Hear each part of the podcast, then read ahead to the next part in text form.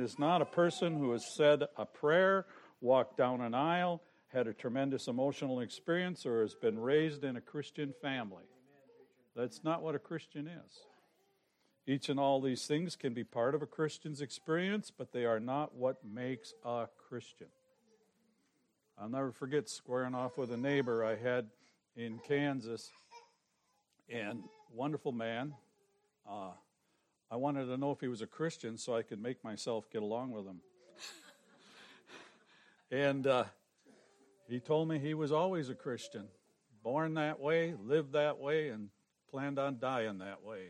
And I've done whatever I could ever since then and bring him up in prayer to the Lord so that one day he'll really know what it is to be a Christian. A Christian is not someone who simply knows that Jesus Christ died for his sins. Christian is someone who simply trusts that Jesus Christ died and paid the price for his salvation. It's a personalized experience with Jesus Christ that you enter in on many different levels.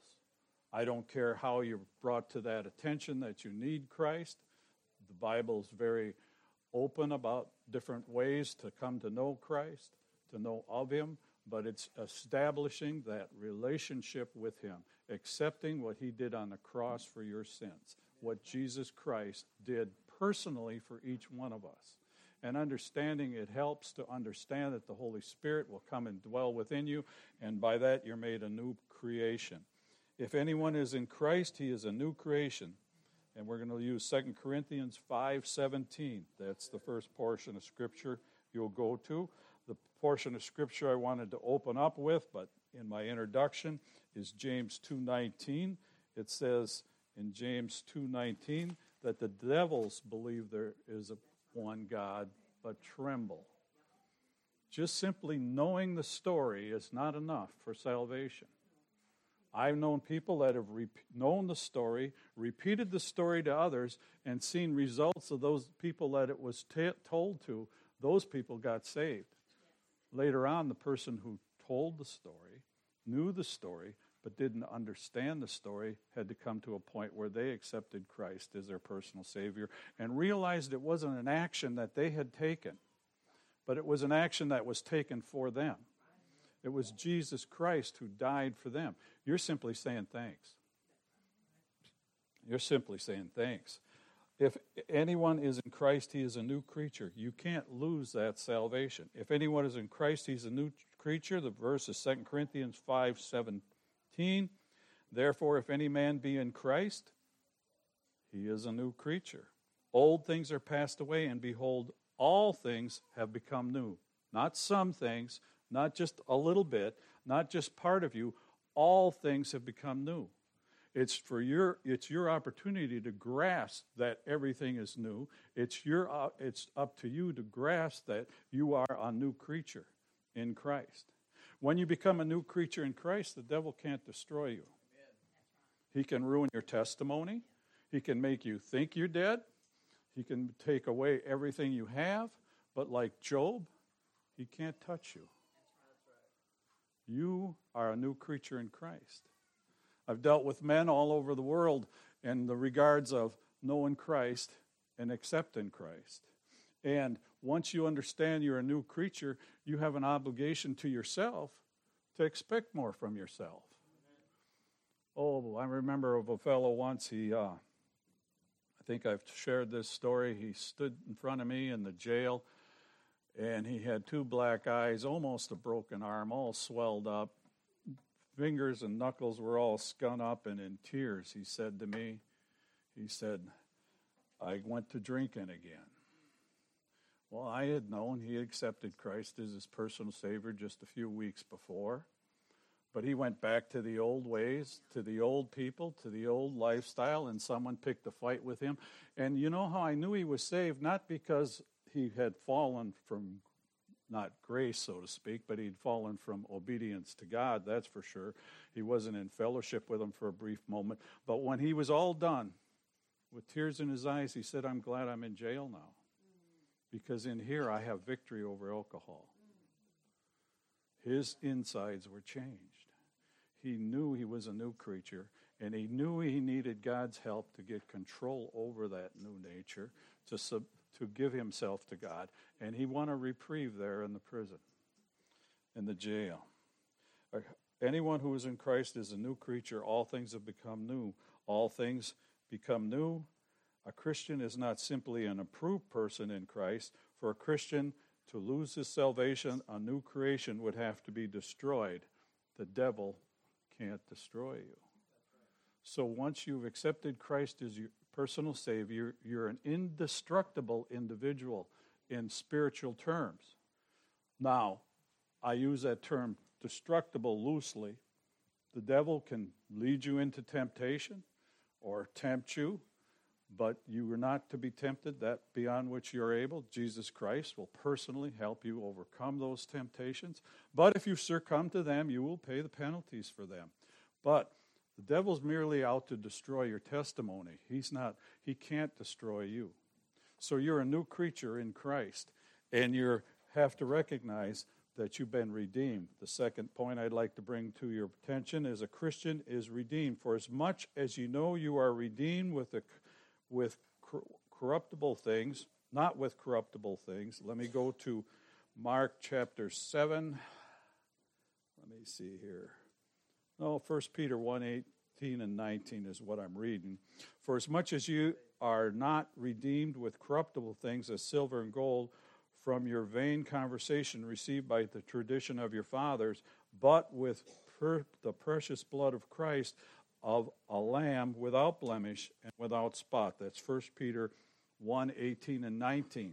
What I what I have underlined in my notes here is Mark, I have received from the traditions of your fathers. That kind of just jumped out at me. What's that all about? The traditions of your father, you know what Jesus Christ says about traditions? Let's go to Mark 7 7 through 9. Matthew, Mark is the second book of the New Testament. Mark chapter 7. And we'll read 7 through 9. We'll see what Christ thinks about traditions. Mark chapter 7, 7 through 9. Howbeit, in vain do they worship me, teaching for the doctrines, the commandments of men, laying aside the commandments of God, ye hold to traditions of men, as of washing of pots and cups, and many other such like things ye do. And he said unto them, Full well you reject the commandment of God that you keep your own traditions. For Moses said, Honor thy father and thy mother. And he goes on to the statement of Corban which is a term for uh, annulling the commandments and going back to traditions in, in short. But the traditions of men, I, I've seen people get converted. I've seen people on the verge of knowing Christ as their personal Savior. And they come right to the edge, or else they do establish a relationship with Jesus Christ. But then they go back to the traditions of men. How many people do you know that say, Oh, i I, I got saved. Yeah, I, I accepted Christ as my Savior, but then I went back to my home church. I went back to my home uh, town. I worship in the town closest to me and the church closest to me. We have that right here on the island. Churches that aren't doctrinally sound, they still go to, even though they've accepted Christ as their personal Savior. They're taken and spending time learning and understanding and practicing the traditions of men. Now, they're not lost, they're saved. They know Christ is their personal Savior. But we have a duty to be separate from some of those places and some of those people in order to show the people the right way. So that's why we're not ecumenical. That's a fancy term for a universal church here on this planet. And so uh, you cannot lose your salvation by following the traditions of men, but you certainly won't be a testimony of your salvation to others. A Christian can be uh, is for as much as you know you are redeemed with corruptible, not with corruptible things as silver and gold from your vain conversations received by the traditions of your fathers, but with the precious blood of the Lamb with the precious blood, I know this too much by heart, without blemish and without spot. Redeem means to purchase, being made, a price being paid, something must die for something to live. We've talked about that before. Can you think of anything that lives without something else that dies? I come to that term when I raised beef in Kansas. They had to eat grass. Something died for that beef to live. When you eat at your breakfast table, something died for you to live, whether it was the wheat in the Wheaties or the beef in your, on your table. Redeemed, you've been redeemed. Jesus Christ died so that you could live. And so that's a law of nature, that's a law of God. We were purchased at the cost of Christ's death. He died for us to live. Now, you can't lose that. You've been paid for. Christ died, the, the one who made the universe, sacrificed his only begotten Son, that whosoever believeth in him should not perish but have everlasting life. Do you think he's going to sell that out? Do you think he's going to give that up? For Christian to lose salvation, God himself would have to revoke the purchase of the individual for whom he paid with the precious blood of Christ. Oh, I'm going to take that back. Doesn't happen. Doesn't happen. We're in a contractual relationship with Jesus Christ. The only thing is, we can't fulfill our side of it. But Him in His perfection and in His goodness fulfills His side, Maximus. So, a Christian is a Christian can't lose his salvation because all things become new. A Christian can't lose his salvation because he's redeemed by the precious blood of Jesus Christ. A Christian is justified. Therefore, being justified by faith, we have peace with God through our Lord Jesus Christ. Romans chapter 5, verse 1. Strive for that peace. Sometimes it comes rather easily, but you want real peace, start reading your Bible about 10 o'clock at night. You'll fall asleep, but you'll receive peace. Uh, Christian is justified through, being, uh, through faith we have peace with God through our Lord Jesus Christ. Romans 5 1 to be justified is truly righteous. Justification means just as if you've never sinned. That's just a simple uh, definition or a simple way to remember it. You've been justified by Jesus Christ. You've been justified by the blood of Christ. You've gotten peace with God through the blood of Jesus Christ, Romans 5 1. Righteousness simply is right before God, not self righteousness. Right? Self righteousness is right in your own eyes.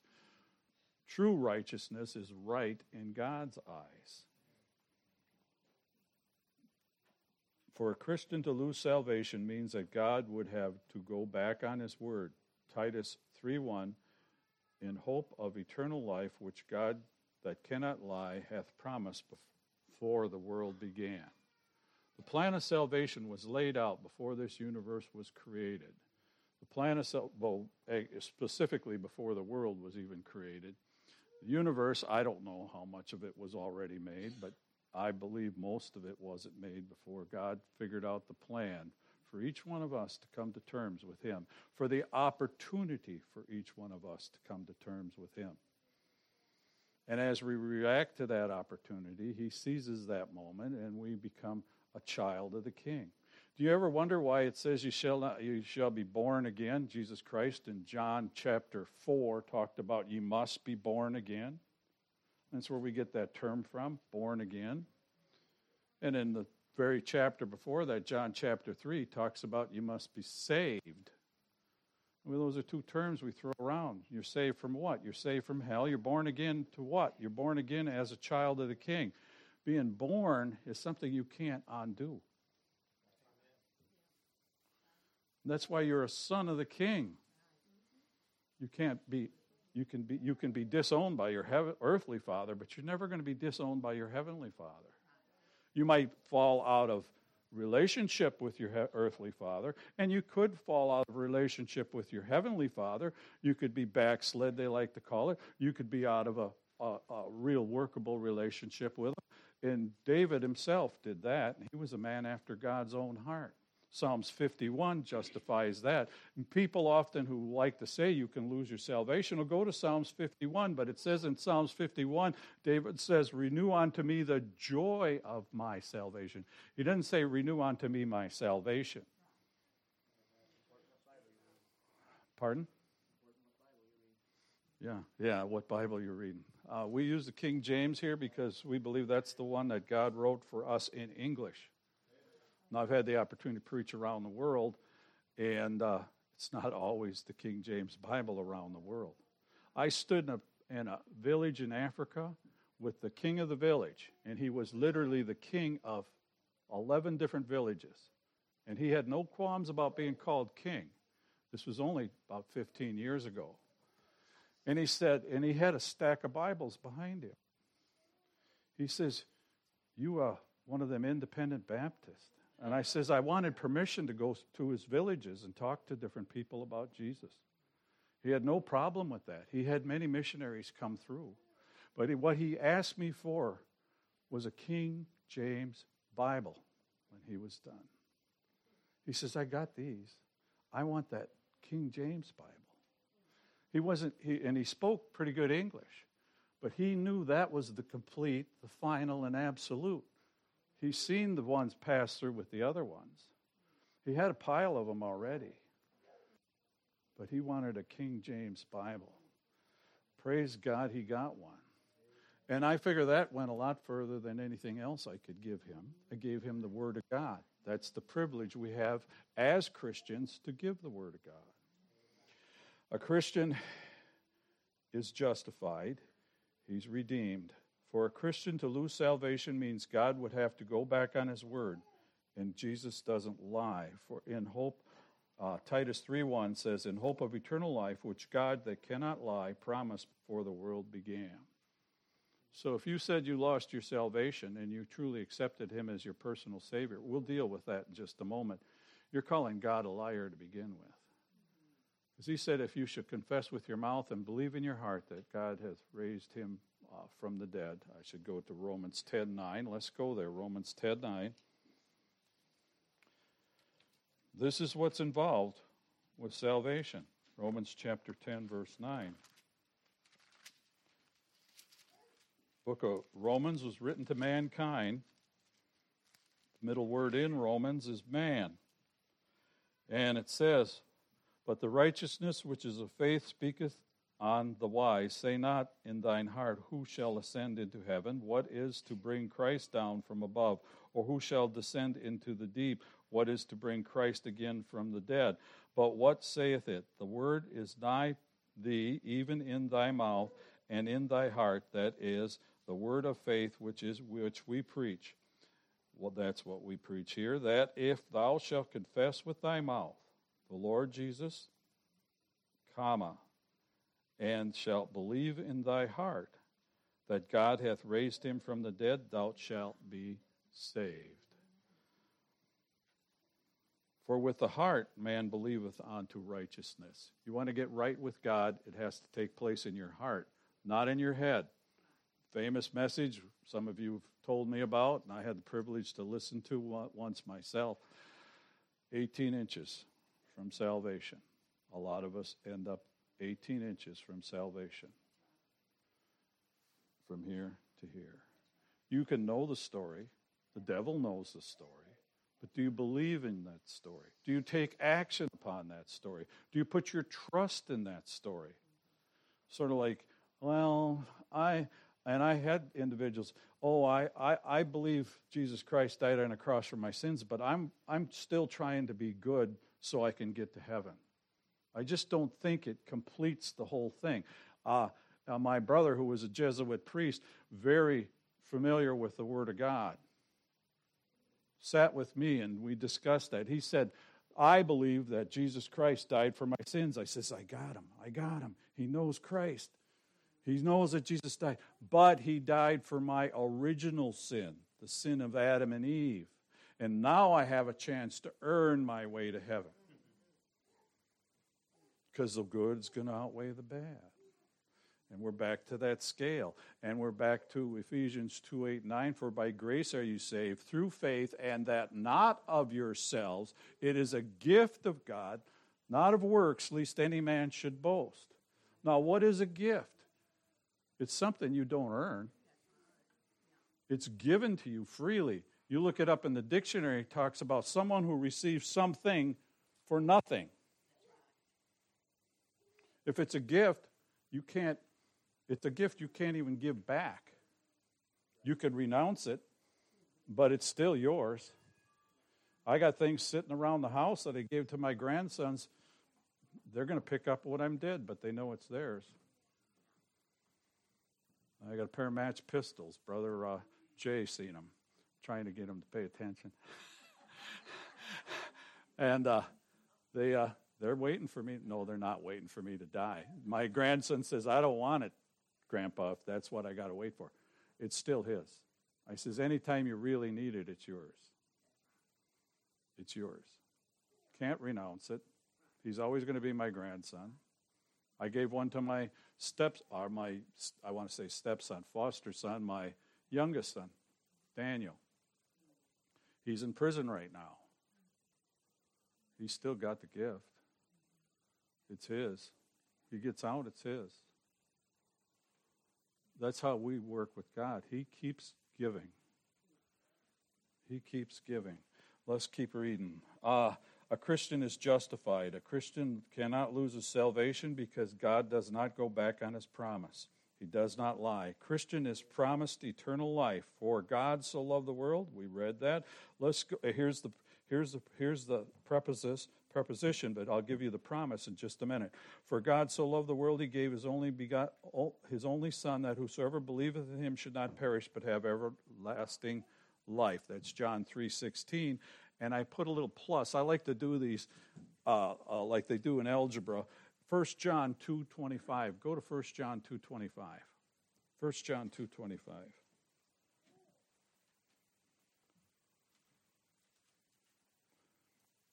First John 2:25 says, "And this is the promise that he hath promised us, even eternal life." God's promised you that. So when you, I got a friend. He's a he's a cement contractor, and I wish he was up here. In fact, we just talked to him the other day, and he says it'll be a cold day where I'm at before I get up there. But uh, he he was saved.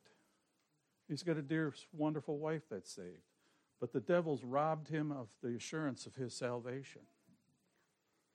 Him and I worked hand in hand doing contract work for uh, cement work and stuff like that, and worked in churches. Did it did it for free.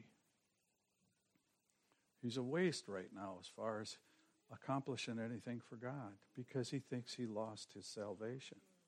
He doesn't think God keeps his promises. That's what you're saying when you say you lost your salvation. That's one reason God can take the wicked and the most vile person and bring them back to him. You, he made a promise. I fall short of my promises a lot of times, but God doesn't. And this is the promise that He has promised us, even eternal life. God's promise believe and you will have eternal life. Eternal life, the possess- promise of spending forever in heaven with God. Gave, freely transfer of possession, something to someone. Gift, a thing given willingly to someone without payment, a present, something you haven't earned. He gave you a gift. You can throw it back at him, but he will uh, he'll still keep his side of the bargain. Now, there are people that do that. A Christian is marked by God and sealed by the Holy Spirit. A Christian is justified, a Christian is promised eternal life, a Christian has is a new creation, a Christian is redeemed, a Christian is marked by God and sealed by the Holy Spirit. Ephesians 1 13 and 14. Ephesians, Galatians, Ephesians, towards the back of your New Testament. Galatians, Ephesians.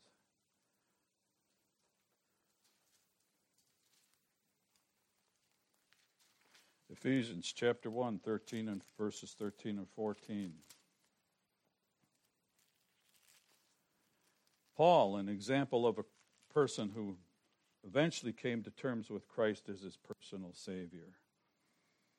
Ephesians chapter 1, 13 and 14.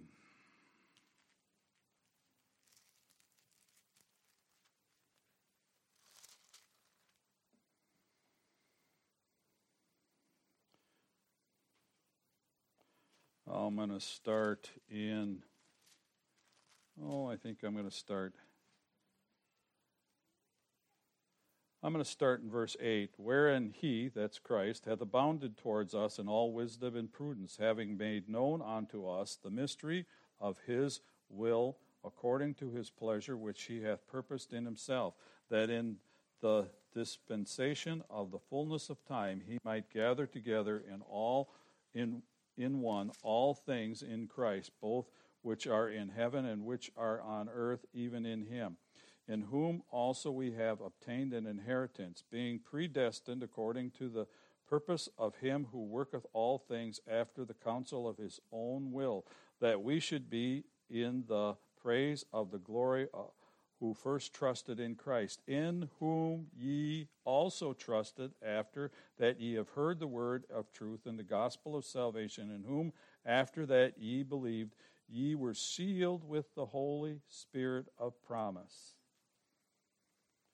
which is the earnest of our inheritance unto the redemption on the purpose, per, uh, the per, purchased possession unto the praise of his glory.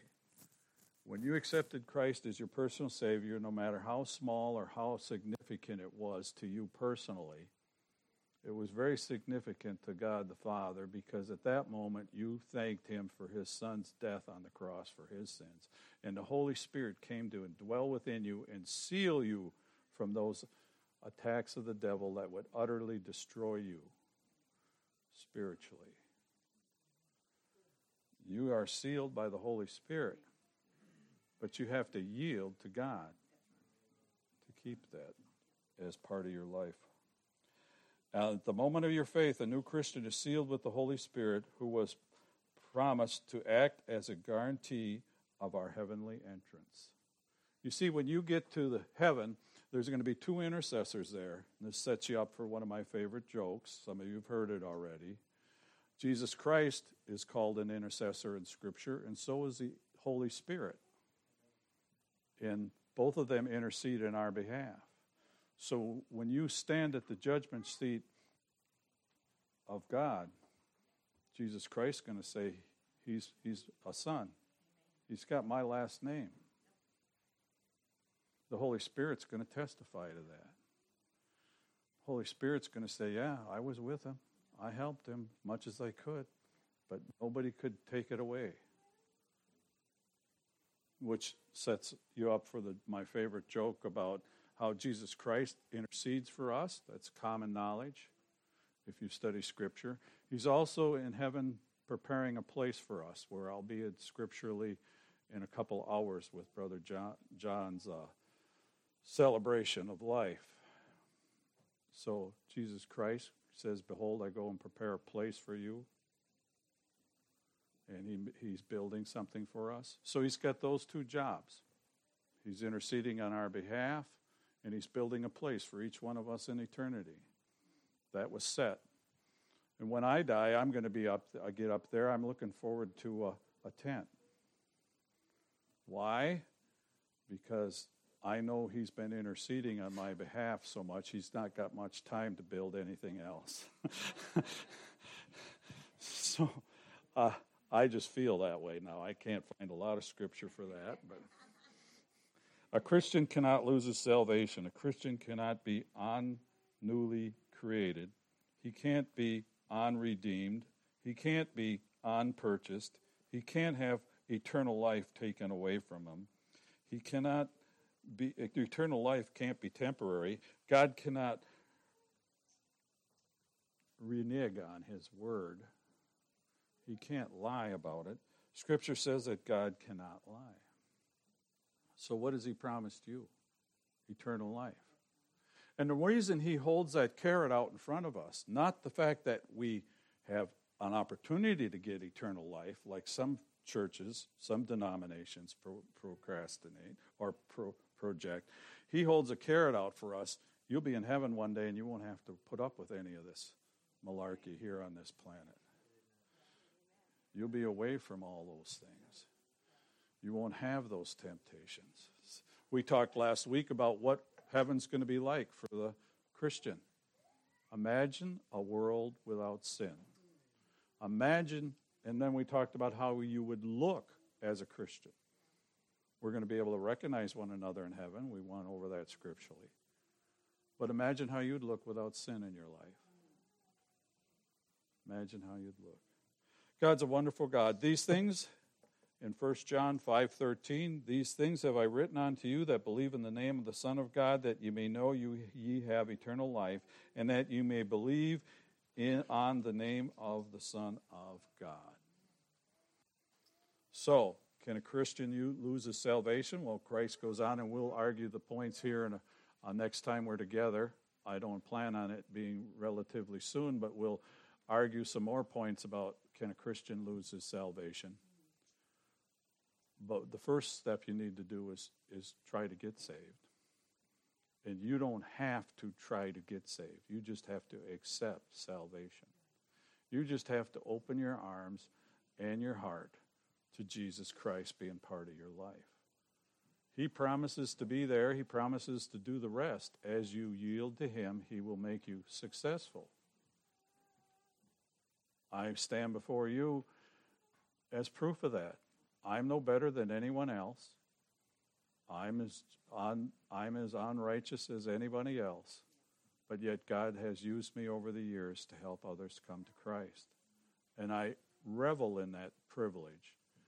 And I'd like you to be able to experience some of the joy and some of the peace you can have in your life as you, first off, come to terms with Jesus Christ and his relationship with you, and then develop that relationship.